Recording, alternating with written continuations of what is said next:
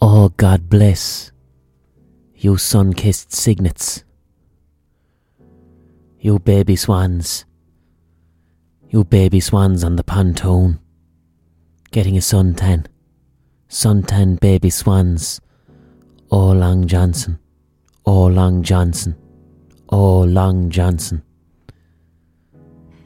The words of a famous internet cat, oh, Long Johnson. How are ye? You gorgeous cunts.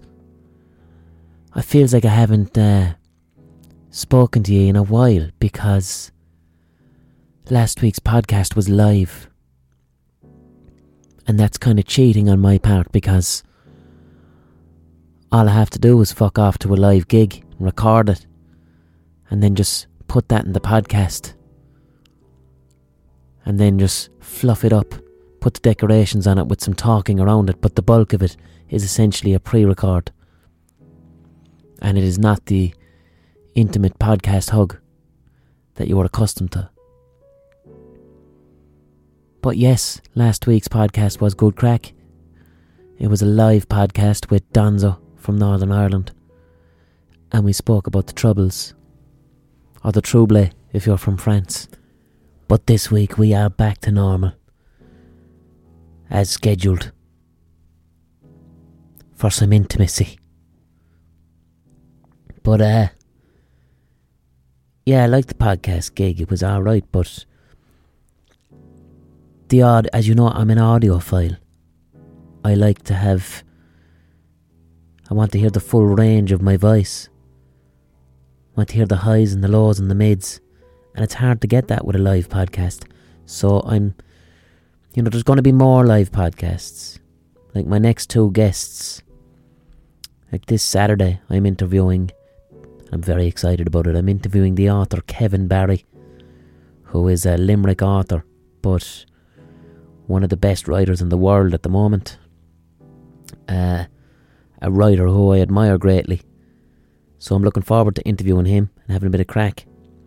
Then after Kevin Barry, I'm going to be interviewing in a couple of weeks. Vincent Browne. Vincent is, again, another man from Limerick, but he's a political pundit and an absolute gas cunt. And don't worry, this will not be a male centric podcast.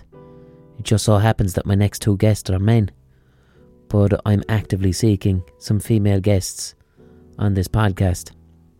And not only female guests, just trying to include uh, which was brought to my attention recently that I mentioned a lot of, a lot of lads, which is true.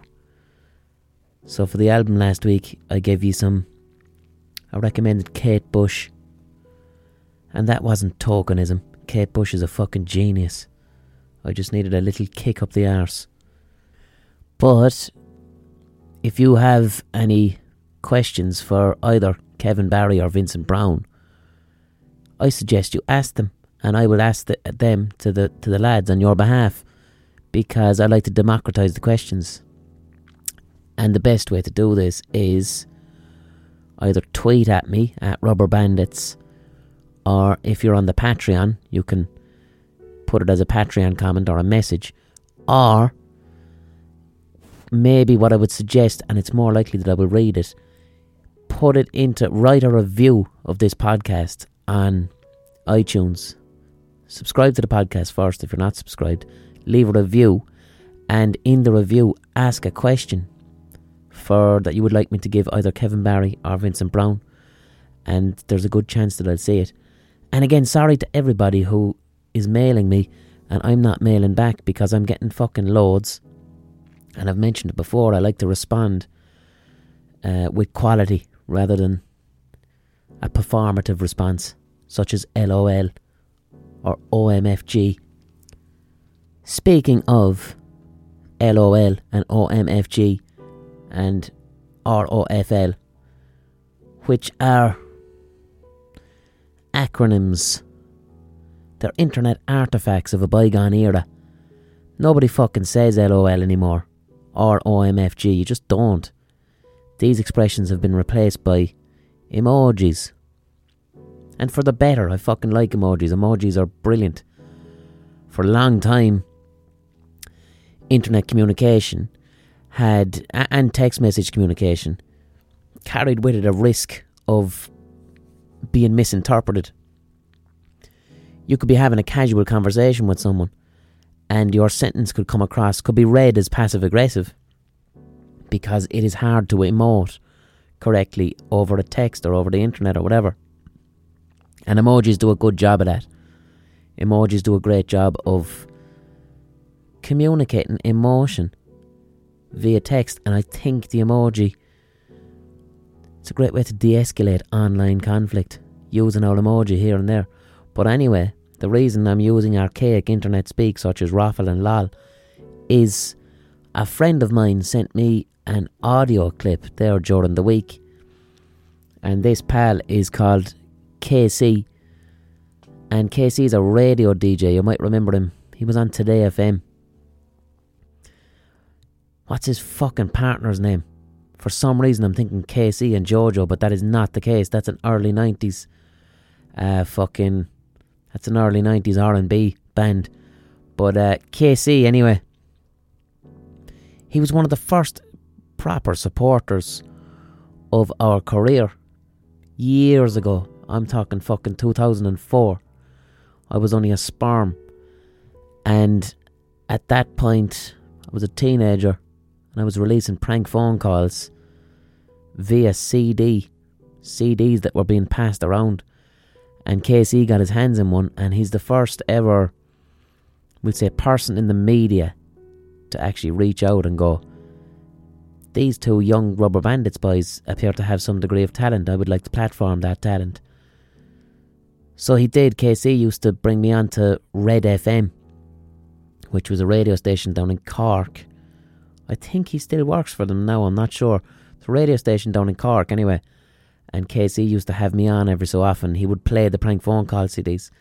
And I'm forever grateful for that. But during the week, KC sent me a very interesting uh, re- recording that I had made in 2006, I believe.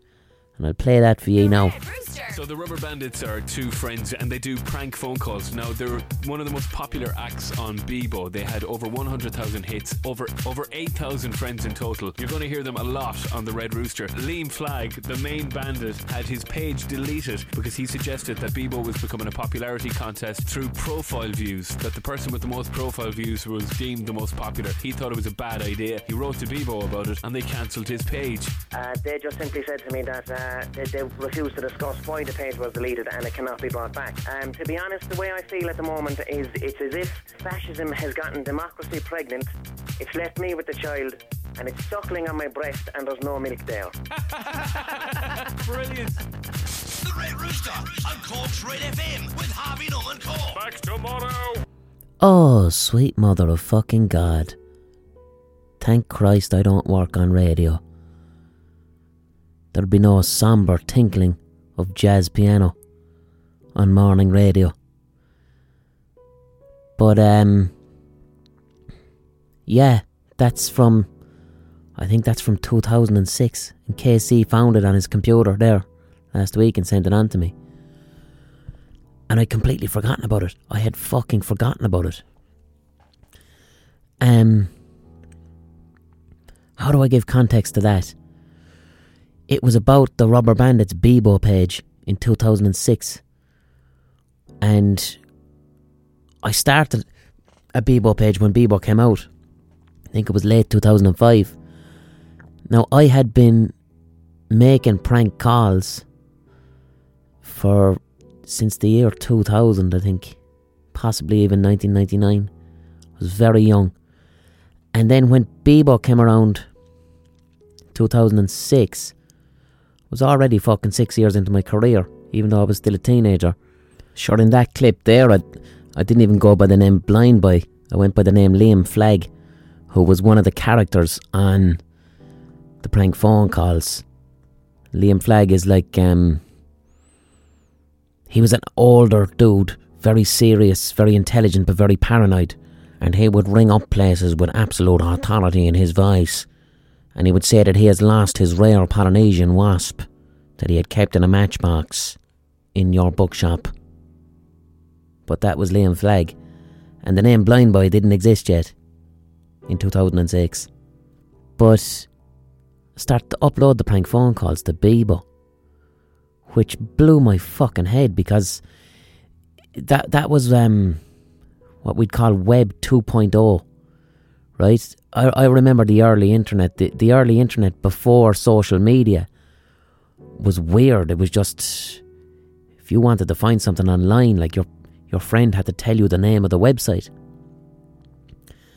Um, the web wasn't intelligent like it is now, but Bebo and MySpace was Web 2.0. It was social media when social media came about, when you could upload an avatar of your personality and have that online as a way to actually socialize with fucking real people.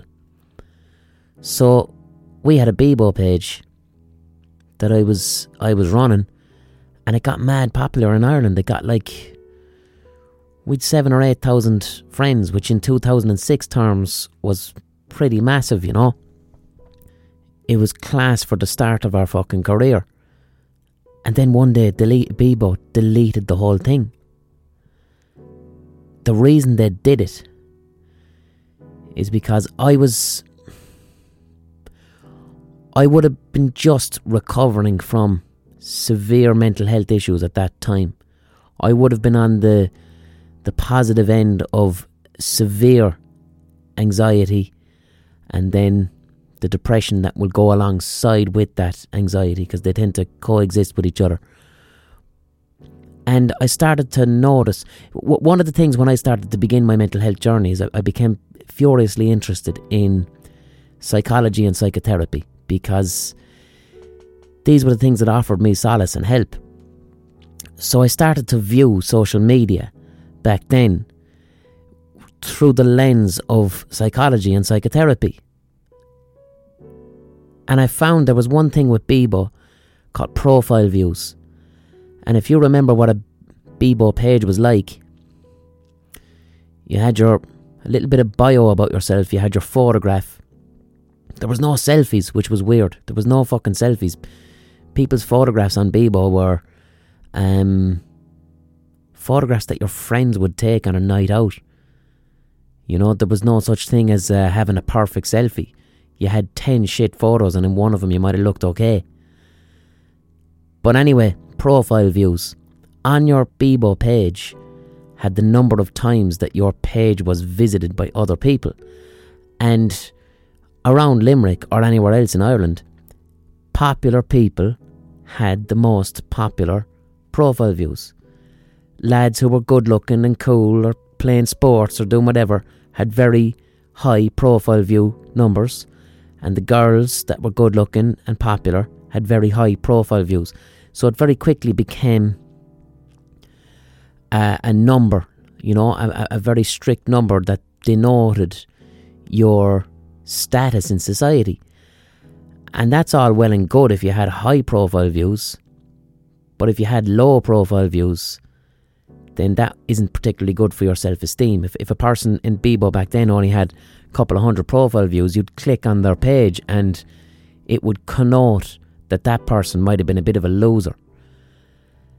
And I was reading about a psychologist at the time called Carl Rogers. Carl Rogers' theory. Carl Rogers was a humanistic psychotherapist. He's the father of modern psychotherapy, and he had a, a theory called the real versus the ideal self. I'll get on to that in a minute.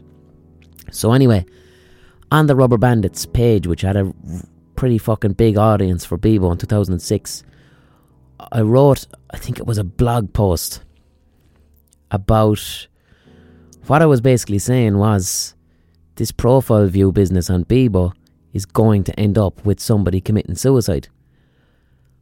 I said that to have a system whereby people in Limerick or wherever can rank each other's social status based on a number is detrimental to people's self esteem and will result in mental health issues. The administrators of Bebo saw this, obviously said, Oh fuck, that makes sense, this is a bit of a red flag, and deleted our fucking Bebo page. Gone. My early career as a young fella fucking gone overnight. And it wasn't like with Facebook now, if someone if your page gets deleted, you can appeal it or you can contact Facebook support. This was early fucking social media, lads. Bebo got rid of the page, boom, gone, done, nothing. And I was left with fuck me, gone. There was no way to contact the fans. There was no so KC, I told KC about this, and because he had some type of, you know, a platform with the radio in 2006, I said, look, we've a new Bebo page. Can you get some people to like it?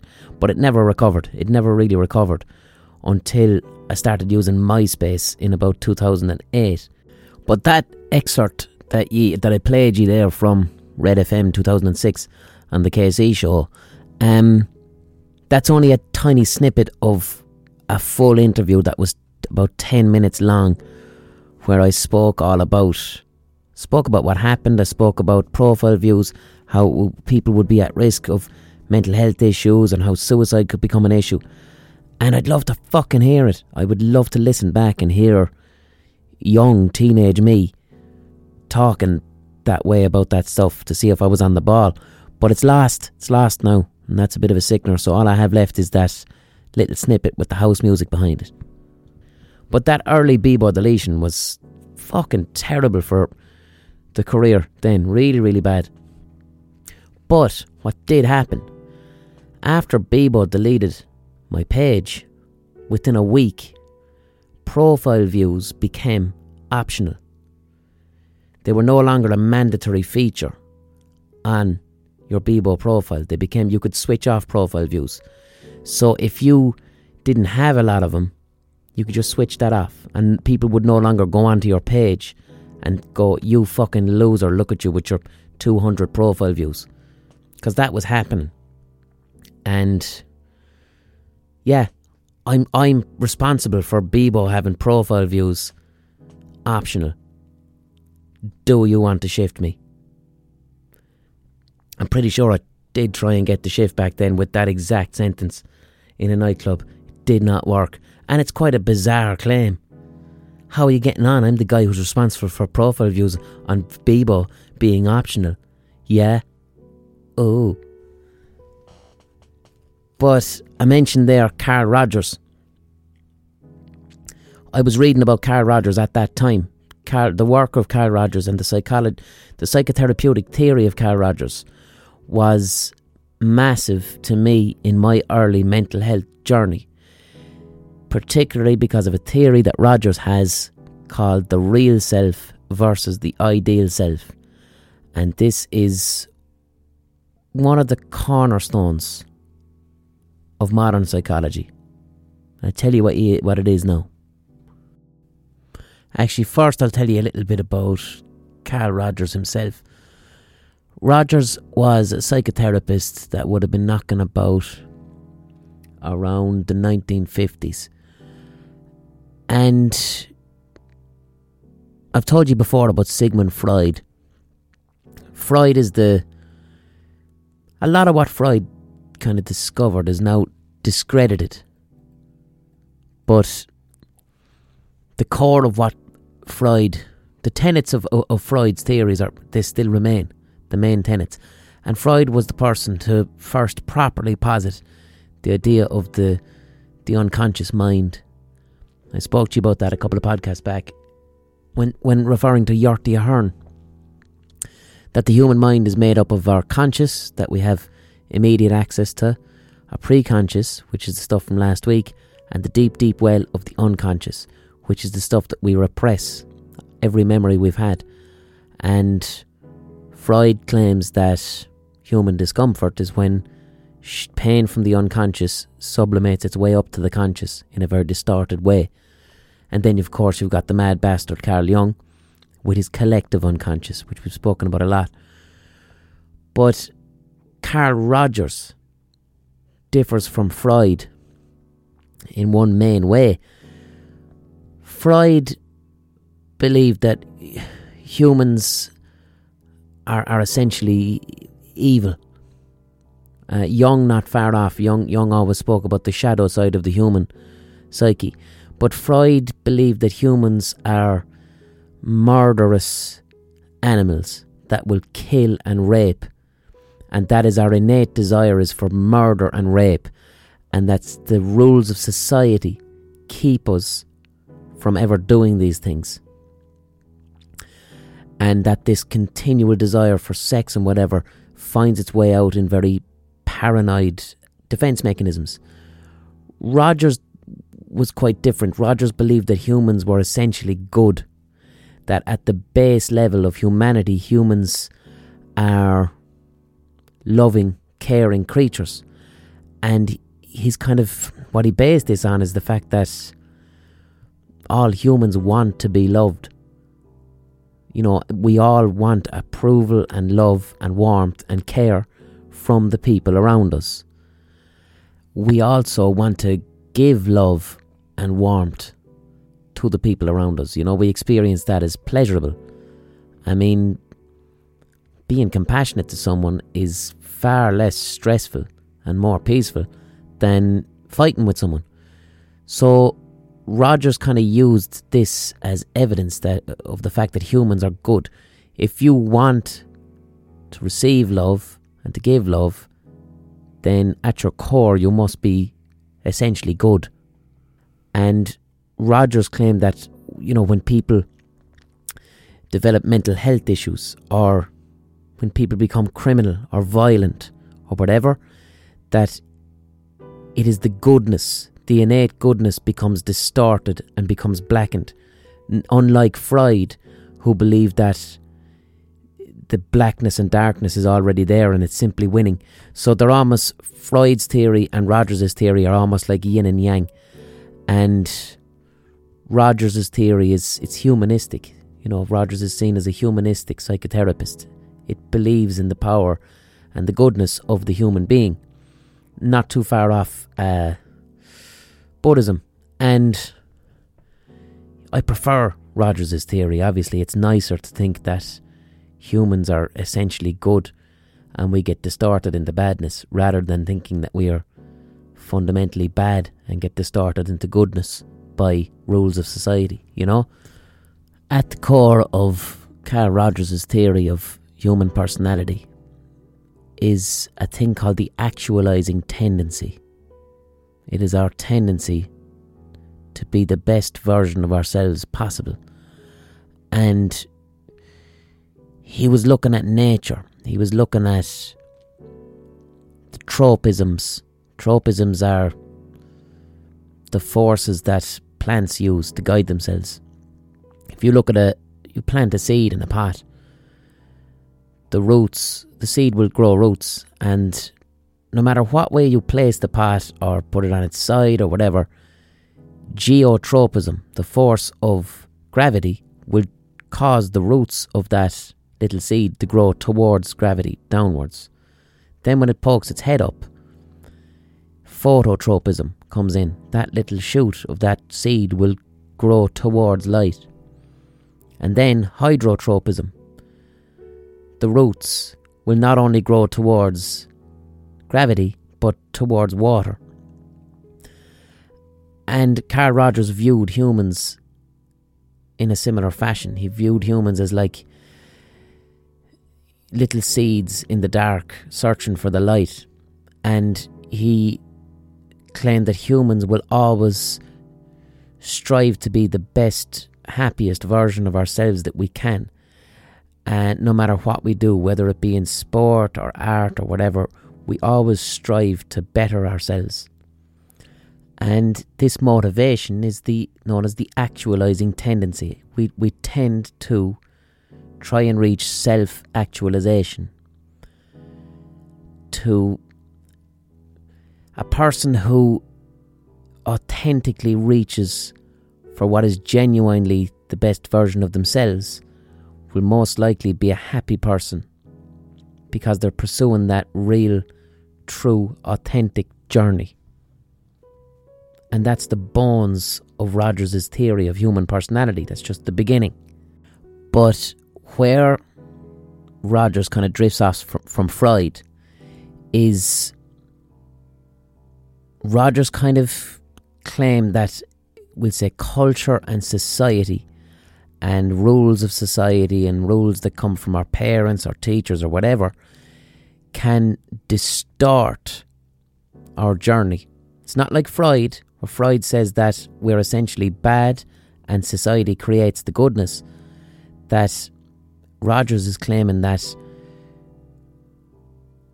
uh, we can become our, our, our authentic self actualization journey, the one that is authentic to each of us individually, that our, the goalposts can become distorted by society's rules, that you can think you're actualizing in the right direction, but you've because of some rules that you learned from society or from religion or from your parents or from the law or from whatever cultural rules that these the goalposts you're looking for are actually wrong, that you're going in the wrong journey and you can't tell.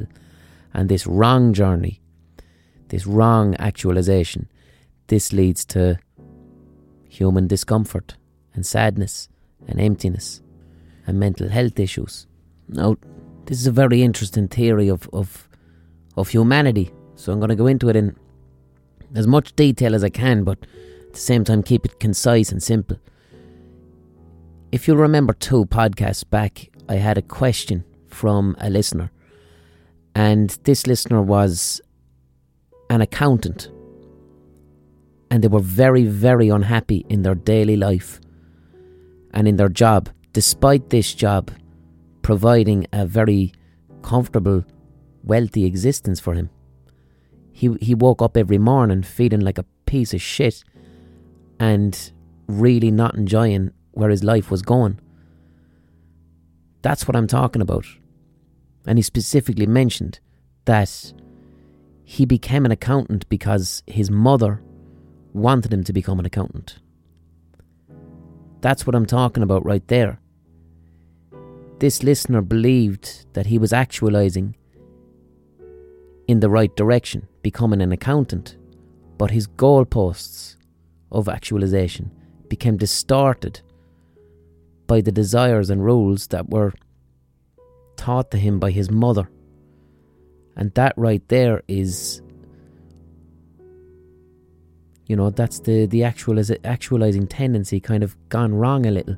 So as a result of that he was writing to me saying that he felt very unhappy with his life because it's like the it's it's a plant it's a plant growing towards a torch it's a plant. They're not. The plant isn't growing towards the sun. That will feed it and nourish it and cause photosynthesis to happen and create new leaves and growth. The plant is being confused, and it's growing towards a shitty torch, and it's, you know, it's fucking. Its leaves are getting yellow and its stems are skinny because it's go- growing towards a false light that it believes to be the sun. And that there is the actualizing tendency. And, you know, how does this happen? Well, Rogers has a thing called organismic valuing, which is we as organisms, as humans, we understand what is good for us, you know, what we like. And one thing that humans fucking love is positive regard. Positive regard is approval from other people. We're social animals, we like approval. So when a little child is quite young, two or three years of age, that child's life is its parent figure. It doesn't have to be the ma or the dad, it could be older brothers or sisters, it could be a teacher, it could be whatever. Whatever that child looks up to. So when a child is very young and it receives approval from that parent figure, for doing something such as, I don't know, accounting, right? Or in my situation, for me, it was art. If I did anything that was artistic as a kid, I was given quite a bit of approval from the older people around me.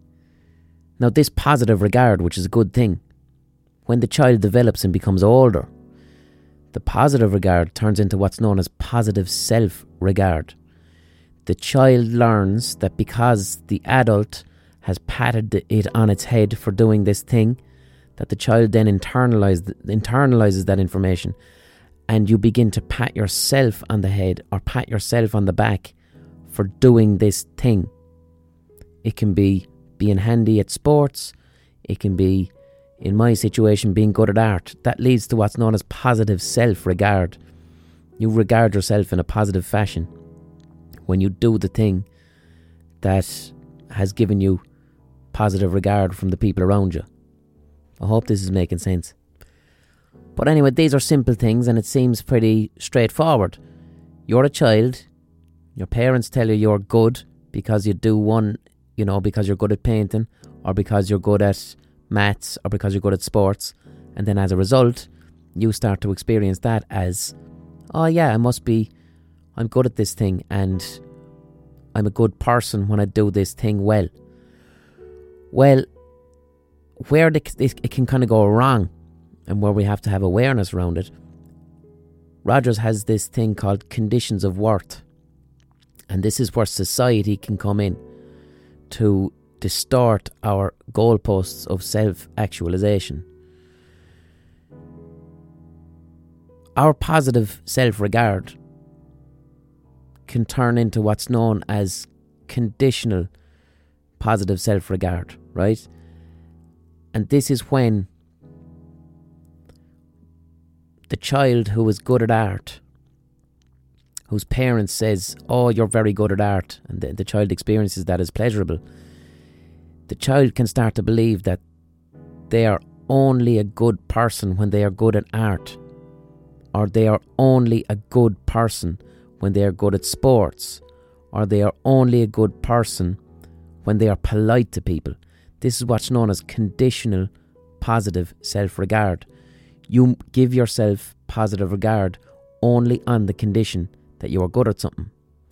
And the flip side of that is that if you do not live up to that expectation, then you start to self flagellate and believe that you are a bad person. At that moment, your self worth has been placed in an external aspect of your behaviour. And we've spoken about that before. That's a recipe for poor mental health.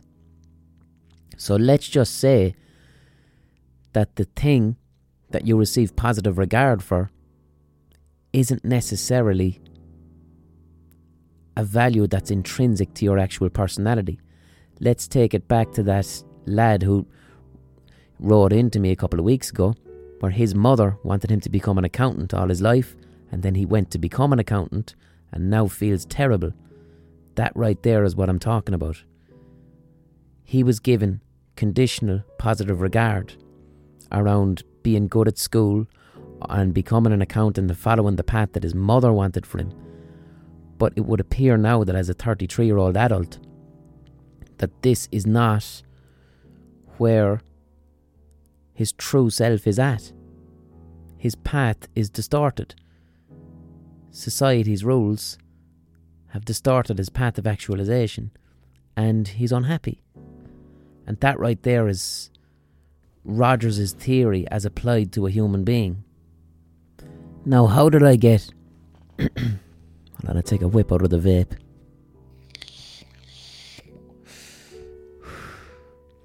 How did I get to all of this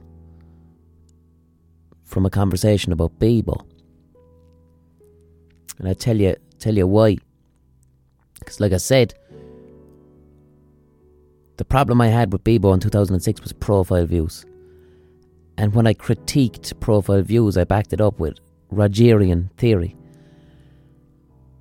And the most important facet of Rogers' theory is known as the real and ideal self. The part of you that's founded in your actualizing tendency, right? The part of you that grows towards the real light, the actual light, your own light, your individual light. You know, the sun. That's your what Rogers would call your real self. It's the actual true you that you can grow and become. Luckily for me, my real self is to actually be an artist. I'm very lucky and privileged in that fashion that when I, you know, when I'm writing or when I'm even doing this podcast or I'm doing anything to do with creativity and art, that's genuinely who I am. That's my personality. I don't know how to be any other way. So it doesn't matter to me whether I'm earning a shitload of money or whatever. so long as I'm able to create, if I'm continually creating and I'm happy with my creativity, then I'm quite a happy person and I'm a very happy, mentally healthy person. Because I follow my, my real self and I've identified what my real self is.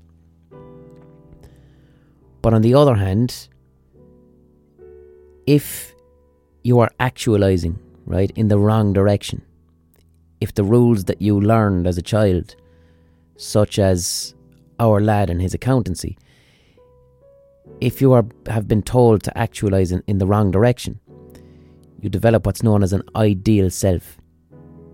Okay, the real self is the real you. The ideal self.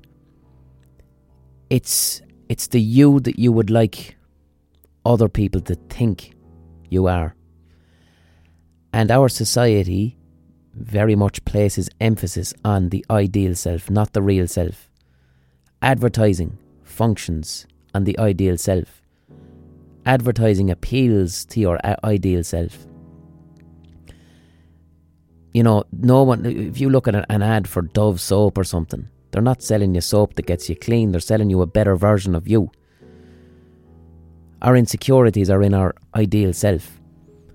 And the thing with an ideal self is that it's always out of reach. We can never attain it because it isn't real, it's ideal. We're never going to be as beautiful as we want to be, as strong as we want to be, as tall as we want to be, but we would forever strive. And in that struggle and in that false journey, we will only find misery and we will never be satiated. It's like a dog with a hole in his stomach eating dog food. It just keeps falling onto the ground. Do you know what I mean? Now, Rogers claims that when somebody's ideal self, when somebody lives their life more in their ideal self than their real self, there becomes what's known as an incongruence between the two.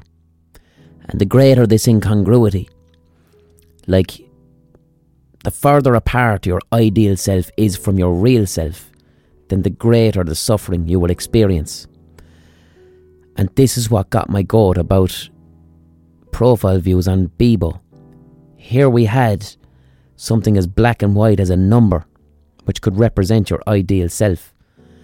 And if you were not as popular as you wanted to be, or as beautiful, or whatever, to get this number, to get this high profile views, then you are forever reminded of the gulf between your real and ideal self. And to have something as explicit as that on your social media avatar is very, very detrimental for mental health. And it still exists today in Instagram, Facebook. Social media asks us to create an ideal self. Who you are on social media is a very heavily curated, perfect version of how you would like to be. Instagram, in particular, if a lad or a, or a girl if if if they can create like you know you can use filters and angles and whatever to make yourself more physically attractive than you actually are online than you are in real life you're feeding that ideal self. It is a false avatar of who you are, which can ultimately result in a sense of loneliness and continual disappointment and isolation, you know? Sure, this is fucking evident, you know? That's why the body positivity movement is so important right now. Because the people in magazines, not even magazines, Kim Kardashian, you know, anyone. They're all photoshopping their fucking images. They're giving us their ideal self. And we're trying to aspire to their ideal selves. And an ideal self doesn't necessarily have to be physical. It can be your fucking neighbour's car. You know, what if you want to own a Mercedes? What if your ideal self is being rich and powerful? But you're not rich and powerful. You can't attain wealth and power. But you give that impression on your social media account. You're feeding into that ideal self. And then you wonder why you're perpetually feeling empty. Social media does not cater towards real selves. Sure, I wear a fucking bag on my head. What am I talking about? Maybe the bag, for me, allows me to name my ideal self. It now allows me to take ownership of it and to truly separate it from my real self so I can live my real self walking down the road as a nobody, enjoying myself, and then the bag can take all the bullshit. I don't know. One thing I do know is that my personal happiness very much does depend on not necessarily how good I am at creativity, uh, because that has led to issues for me in the past. Because not everything I create is going to be good. Obviously, I have I have to allow for failure, but the journey of creating something offers me great happiness. The journey of reaching a goal and then once I get to that goal, moving on and starting a new one and truly embracing failure. That's a huge one for me. You cannot create. Fa- failure is a, very important and necessary part of the creative journey. All the great lessons that I've learned as an artist came from my failures, making a bollocks of something. I learn from that, so therefore it is not negative. There's only one failure, the only one true failure is doing nothing because you were scared of trying, because you were scared of failing. But there is a victory in making a bollocks of something, and that's not just for creativity, that's for everything. So, one aspect of my mental health journey from a young age, along with the likes of cognitive behavioural therapy and all other types of schools of, of psychology that I'll speak about on other podcasts, a huge aspect of um, my journey was the work of Carl Rogers and using Rogers' theory to look back at my childhood and to it's hard it's it's hard to identify your real self but it is easy to identify your ideal self because it's your insecurities it's you know confronting your ideal self is a very painful thing that takes a long time because your weaknesses are in your ideal self. Your defense mechanisms keep you believing that your ideal self is actually who you are. So when someone says something to you or passes a comment, and if this comment makes you intensely angry, or if this comment makes you want to lash back at them with an insult, then chances are they've offended your ideal self. Because your ideal self needs to have its armour up. It's fragile. So that's how I came to identify the parts of myself that were ideal. I looked at what caused me pain. I looked at my insecurities. I looked at what I was jealous about in other people. Your jealousies of other people, that, that identifies your ideal self. And the beauty of psychology and being an adult is it doesn't matter what rules you learned as a kid. Once you become an autonomous adult, you can identify any faulty rules or ideas about yourself or ideas about other people. You can identify these things, take ownership of them, and no longer allow yourself to be defined by it. You can gradually shed your ideal self through a long process of self learning and looking inwards and self compassion and loving your flaws, learning to truly love the parts of yourself that make you insecure, embracing that you are never going to be what your ideal self wants you to be, and it doesn't matter. It fucking doesn't matter a shit. Because human beings are too complex to evaluate off each other. You cannot evaluate human beings off each other. We're too complex. Every human being has the same intrinsic value. So it doesn't matter if you're tall, or if you're good looking, or if you're good at soccer. These are just aspects of behaviour. They do not define you as a human being. Um, to drift into potential hot take territory. Love and companionship. You know, some people may find themselves perpetually in unsatisfying or dysfunctional relationships based around conflict or continually f- searching for people and giving the relationship their all trying their best to find love but never truly finding it and always having an emptiness or trying to find something somewhere else.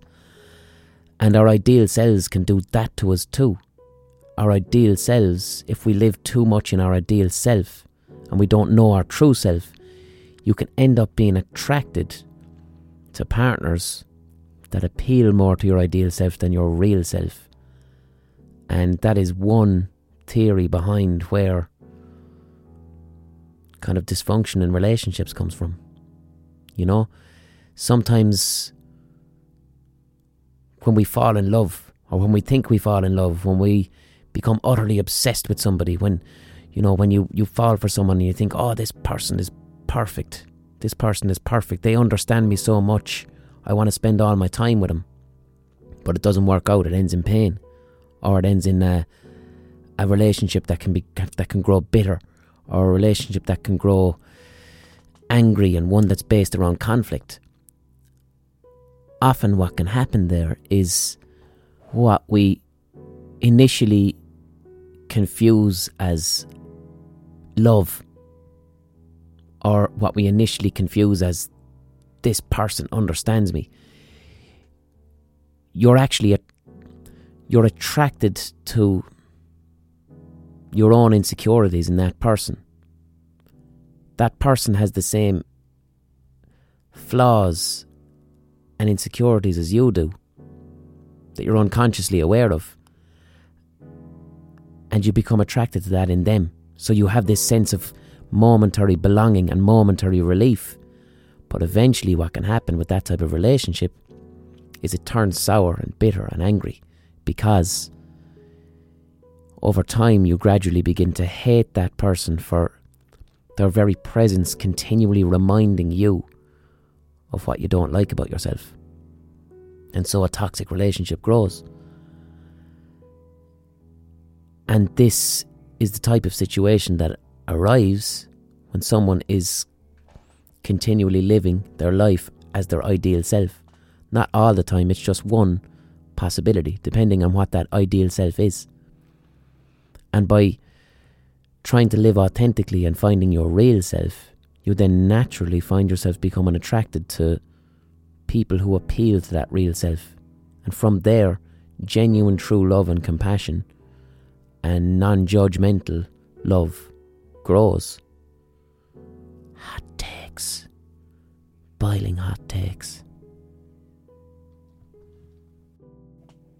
Let's take a brief pause so I can have a digital advertisement to appeal to your ideal self and sell you some bullshit that you don't need. Now, if you're familiar with this podcast, you will know that when a digital advert is inserted, depending on your geographical location, you may or may not hear the advert. So, some of you may hear the ideal self advert, but for the lucky few, you will hear the real self. And that real self, as you know, is the ocarina my Spanish clay whistle, which I bought on the streets of Cordoba in Moorish Spain, outside the mosque. This little clay whistle on a string that I smuggled back from Spain through Malaga airport, down my foreskin. Listen, please, to the call of the ocarina.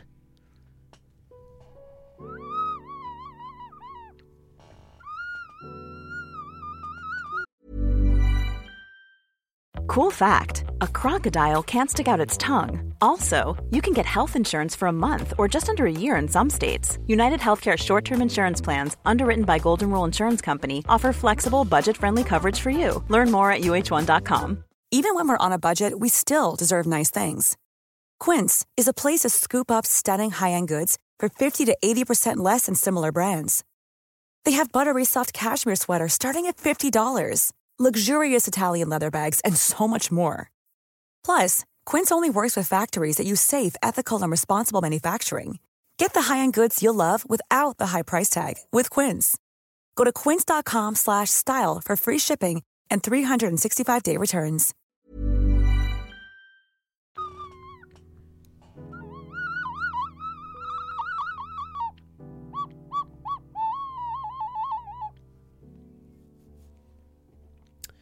You either heard the ocarina there, or a recruitment ad for the SAS.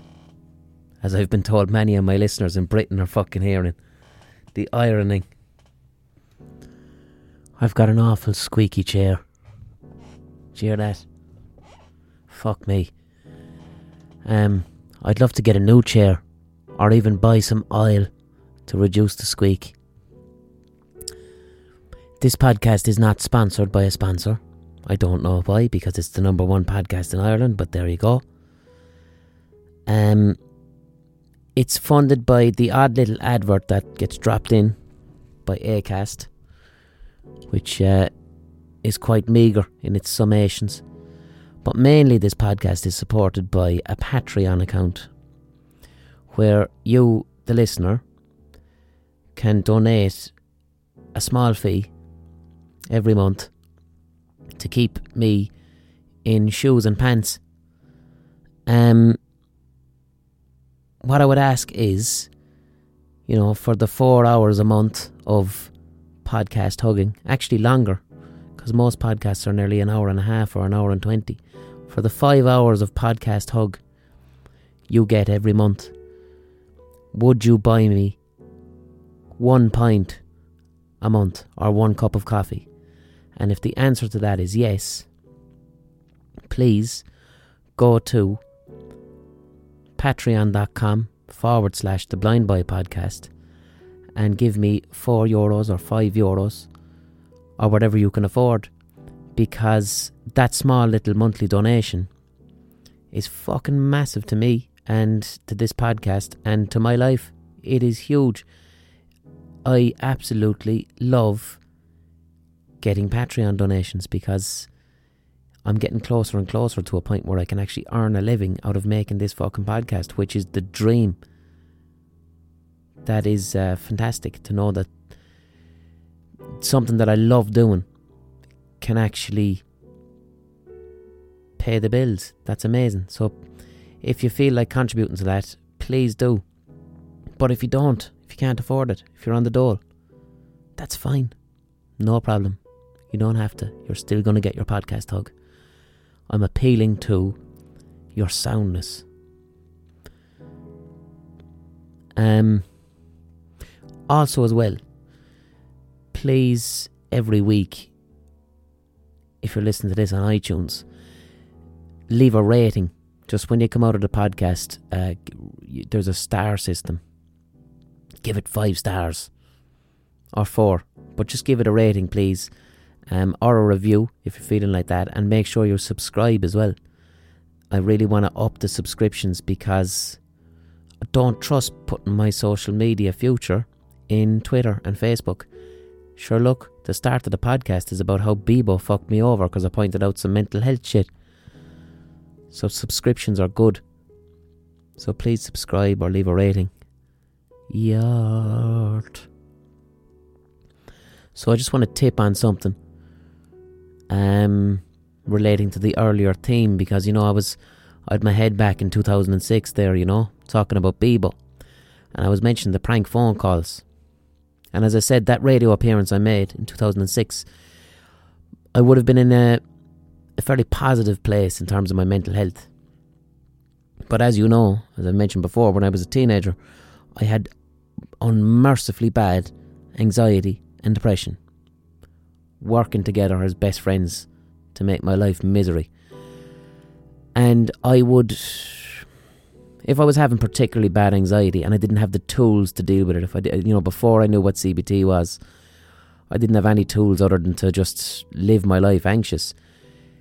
One thing that would give me momentary relief and give me maybe a day's happiness or only a couple of hours was to engage in artistic creative things and for me, what that was back then, when I was maybe 16, was doing prank phone calls. Because prank phone calls for me back then, it was never. I never saw it as taking the piss out of people. Like a usual prank is you ring someone up and you laugh at the person at the other end of the phone. But that's never what I liked doing. What I liked doing was inventing bizarre scenarios or bizarre characters. And during the prank, the person that you're laughing at is the character that I'm playing, not necessarily the other person on the end of the phone. What I used to. It's like comedy, the essence of comedy. If you think of The Simpsons, like good sitcom written comedy, you've got a crazy character and then a straight, normal character. Homer Simpson is crazy, Marge Simpson is straight. And in order for Homer's craziness to work, it needs to bounce off Marge. It needs Marge's normal reaction because Marge is the viewer at home. She is the rules of society, and then Homer is the, the chaos. So the other thing is within acting and comedy, the hardest role to write for and to perform is the straight character. That requires a lot of skill, especially as an actor. To play straight brilliantly is quite difficult. Um, Chris Morris's Brass Eye, he has some of the best straight characters that you'll ever see. Kevin Eldon, in particular, played a brilliant straight character whenever the, he was used as the straight character in Brass Eye. So I'd like to play for you now. Most of you might have heard this, but hopefully you haven't heard it in a while. But a prank phone call that's kind of dear to me. Uh, it's from about 2003, maybe 2004. And the reason this is dear to me is because I would have recorded this at the height of a very bad episode of anxiety. And the themes of my character, Liam Flagg, in this podcast, they kind of let you know where my head was at in terms of what I was, the paranoid thoughts that I was dealing with and the, the anxious thoughts I was dealing with. But I expressed it through this character and achieved flow. And it gave me happiness. It, it, it, it took me away from the fear and the depression just for a few hours. And it brought me close to my, re- my real self and took me away from the darkness. So this is a prank phone call called The Bank. Good morning, AIB Bank. Mary speaking. How can I help you? How's it going? A- AIB, is it? That's right, yeah. Um, I, I was in there yesterday. I was applying for a loan, right? And uh, I, I, I sat down with uh, one of the girls at a table. No, I'm not, I'm not sure which one it was. What Uh, kind of um, a loan are you looking for? Um, it, it was actually a car loan, right? But I, I sat down with her. Now, what, what actually happened is, um, as I was sitting down at, at the table, she gave me out the form anyway. Everything was going grand to, to sign away, you know. Now, as I put my head down to sign that form, she took out a big balloon and burst it in my ear. And it, it actually it caused a ringing in my ear, and at the, I had to actually leave. I didn't get any loan. I walked out and left after having a big balloon burst in my ear. Now that's not the only point, right? The ringing in the in my ears caused by that balloon bursting. It caused me to forget about an Aero that I had in, the, in my arse pocket, and it melted, and it made it, it just destroyed the back pocket of my pants. Now I'm ringing ye because I want my pants replaced. Right, can you bear with me one second? Um, what did the girl look like that you were dealing with, or you didn't get her name or anything, did you? And I didn't. I'm? I'm, unfortunately, I didn't get on get her name at all. And what's your own name? My name's Liam Flagg. And do you have an account here, Liam? I don't. I just went in there yesterday. If I could talk to someone either in power or the girl who you think it might be, you know, I think she might have had a kind of an arm hair, you know. Okay, um, um, was it out of the customers? Is she long hair, or? I haven't a clue. I Yeah. sat down at the desk with her, she came out the farm. I signed it, looked down at the farm, everything going well, and a balloon in my ear burst with a pin. I'd say it was a pin or a hairpin. I don't know, maybe even a comb. I couldn't imagine anyone bursting perfectly. Well- anyway, and we, we don't think we'd have had. This is AIB William Street. AIB William Street. It certainly happened. Because I'm not making it up, right? And my pants are destroyed. It caused me to forget about an Aero I had in my pants. The, the Aero actually melted. And it wouldn't have melted if there wasn't a ringing in my ear. I would have eaten it. My pants are ruined. Okay, just bear with me a second, thanks. Hello. How's it going, yeah? Um, sorry, I'm, I'm, I'm just after asking all the girls out there at the customer service now, and none of them remember your name or remember having anybody in. Or definitely don't remember bursting the balloon. Well, it definitely happened, and it was it was an AIB balloon. Now I'm actually after We making don't a, have any balloons. I'm after actually making a mistake. I'm going to have to go back on what I said uh, to a certain extent because it wasn't actually an Aero in my pocket. It was a Toblerone that actually melt. But listen, all right. Now, first of all, there's the incident of the destroyed pants, right? That's number one. And I'm just after remembering something now. This morning, I went into a shop, right, and I opened up a box of Smarties, and I got a panic attack, right? And that's because of ye bursting the balloon in my ear now. Let- Let's not even talk if I went to a balloon factory what would happen, right? If I can't even eat Smarties because I get a panic attack, do you know what I'm talking about? Who's the girl that did it? Because I want to talk to her. Whoever was responsible for giving me that loan, right? I see must, be on her lunch. She's on her lunch now. Are you taking me seriously? This is not very fair, alright? I've. A, and you know what? I've three pairs of pants, right? I'd one from Monday to Wednesday, Wednesday to Friday, Friday to Sunday, right? What what am I supposed to wear Saturday, like? Go round in my jocks? Or wear one of my wife's pants, like, what am I supposed to do? I'm not supposed to wear a dress. It's not funny. Alright? If a pair of the arse pocket of the pants has got a, uh, an air, a Toblerone melted all over it, right? And not only that, it had the, it, it was the one with the, the honeycomb, honeycomb Toblerone. Do you know them ones? I'm sorry, no, your story is very funny, so I'm sorry for laughing. I But, can um, appreciate that it is funny, right? But please, I'm asking you now, not sympathy, but empathy. I need you to put yourself in my situation, right? My pants are ruined. They were Levi's, them ones, you know? I mean, how do you want that? You know, Levi's don't grow on trees, like, know they're made out of cotton, like, it's on theory they grow on a field. But, I want new pants. What are you gonna do about it? Hello? Have you got a helicopter inside there as well? Have you got a helicopter in there? Are you having a party, laughing at me with helicopters and balloons? Is that what you're doing? Eating lobsters? I can't believe it. This is absolutely terrible. A man with no pants and he'll treat me like this. Oh, yes. Yes, that indeed did uh, drag me out of a bit of darkness when I made that. And I don't know, I think obviously it was engaging it with creativity, engaging with art, and making something that I knew was good, and I was in the zone and I was in flow. But also, it was almost like a diary, saying out loud to a stranger on the phone that I was getting panic attacks. Now, I know I was saying there I was getting panic attacks because of a box of Smarties, but that was my unconscious mind pushing that out there. It's like I said to somebody, I'm getting panic attacks. And I hadn't said it to anyone. I hadn't said it to anyone at all. I hadn't gone to therapy. And that was the person I said I'm getting panic attacks to. A fucking stranger on the phone. In a bank. And I didn't even know I was doing that. I didn't even know there was a degree of self therapy involved in that process. But I felt normal for a while after it. Every week I like to recommend a new album.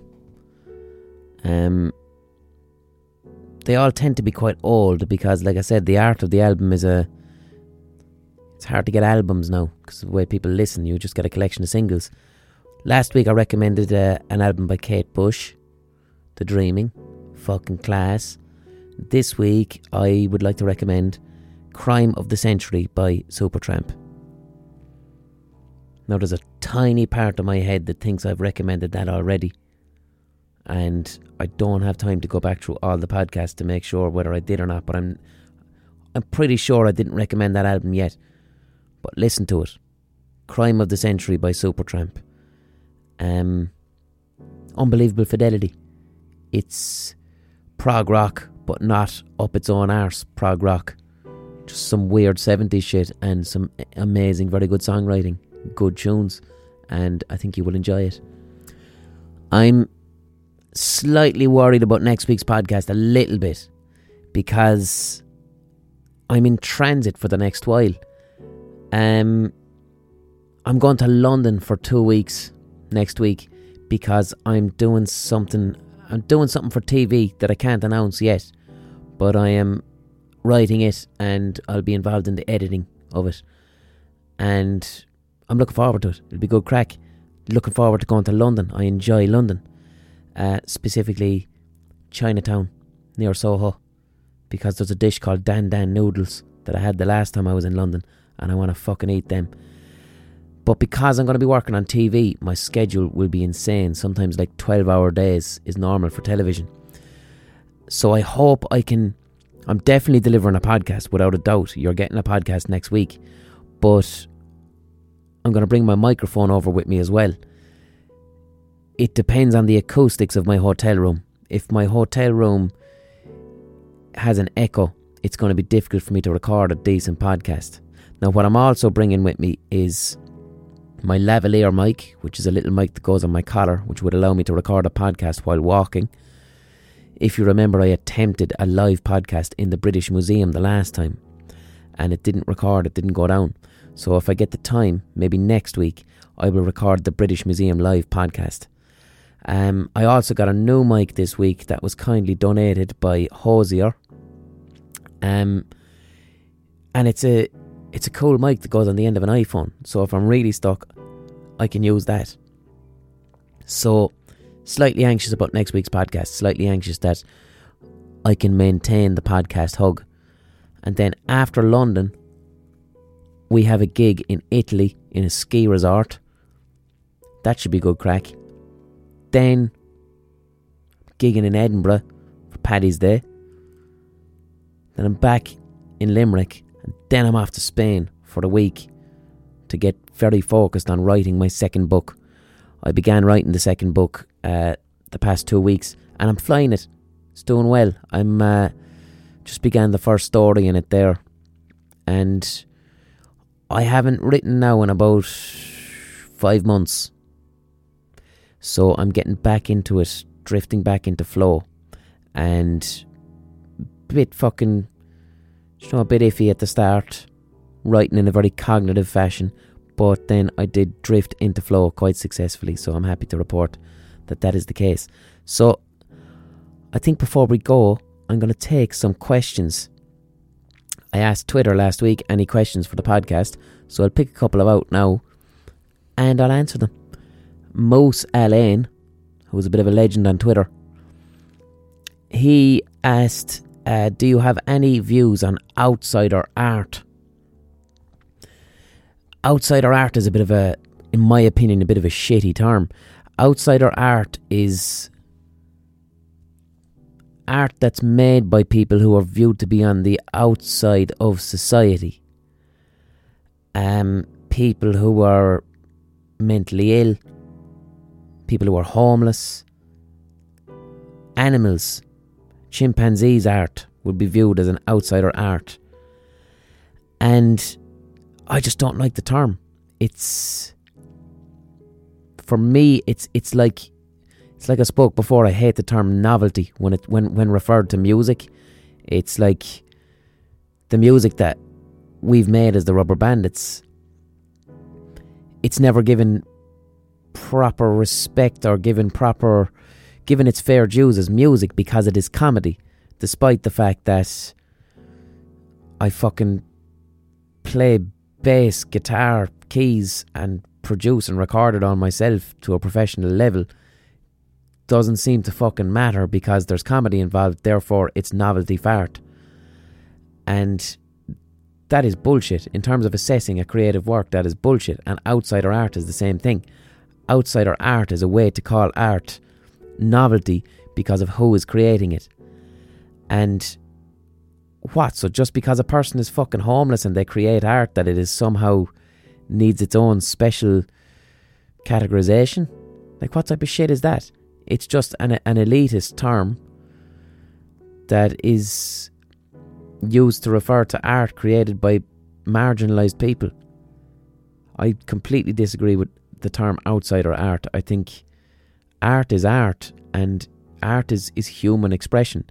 And I don't care.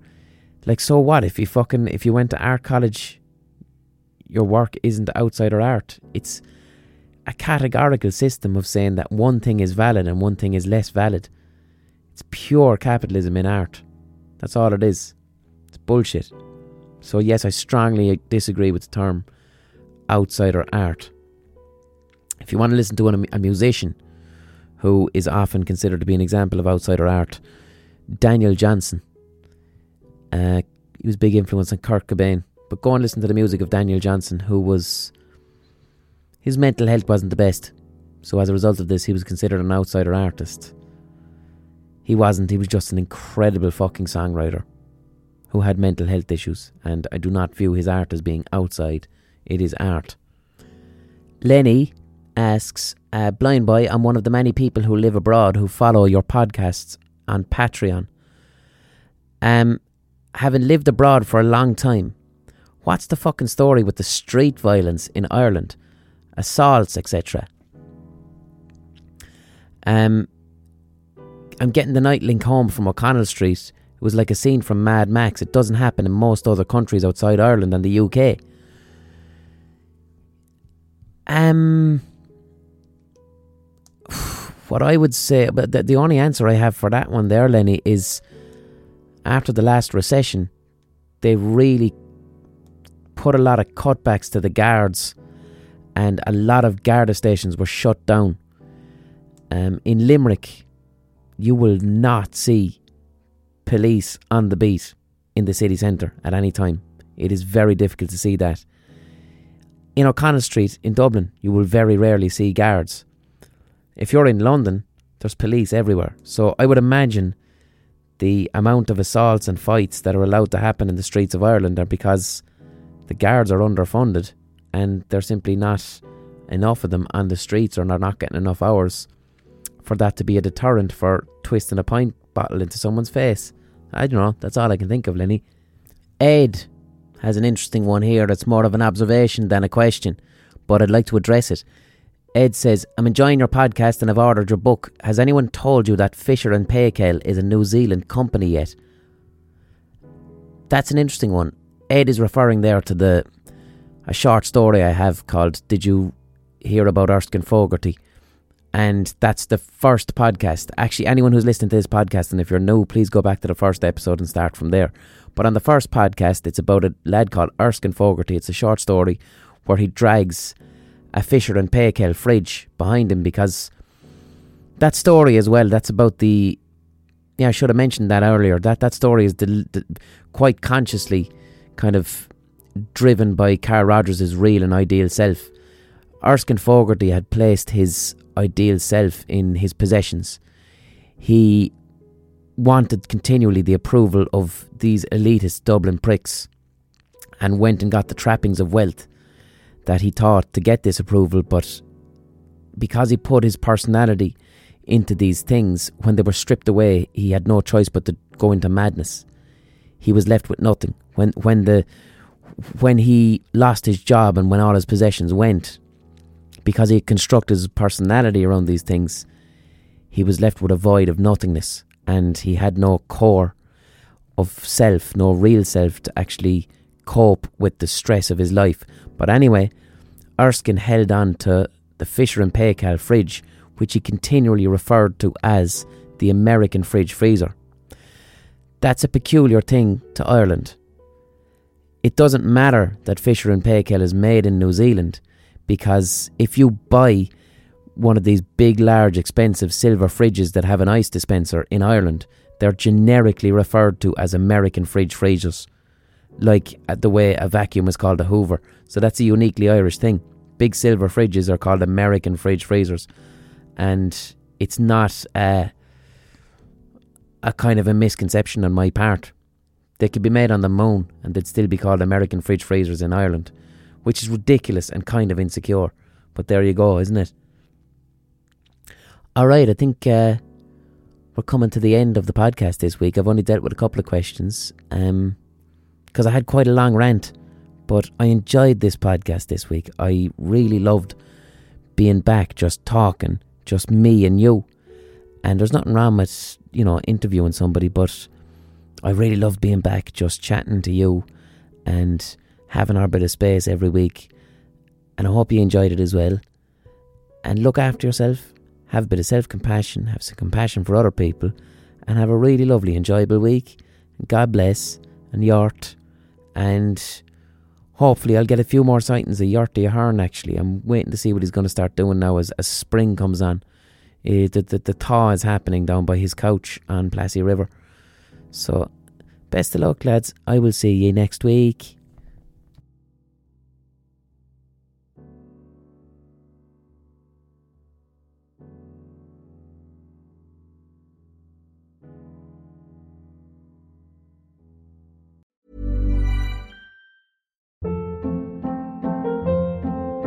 Hold up. What was that? Boring. No flavor. That was as bad as those leftovers you ate all week. Keke Palmer here, and it's time to say hello to something fresh and guilt-free. Hello Fresh. Jazz up dinner with pecan-crusted chicken or garlic butter shrimp scampi. Now that's music to my mouth. Hello Fresh. Let's get this dinner party started. Discover all the delicious possibilities at hellofresh.com.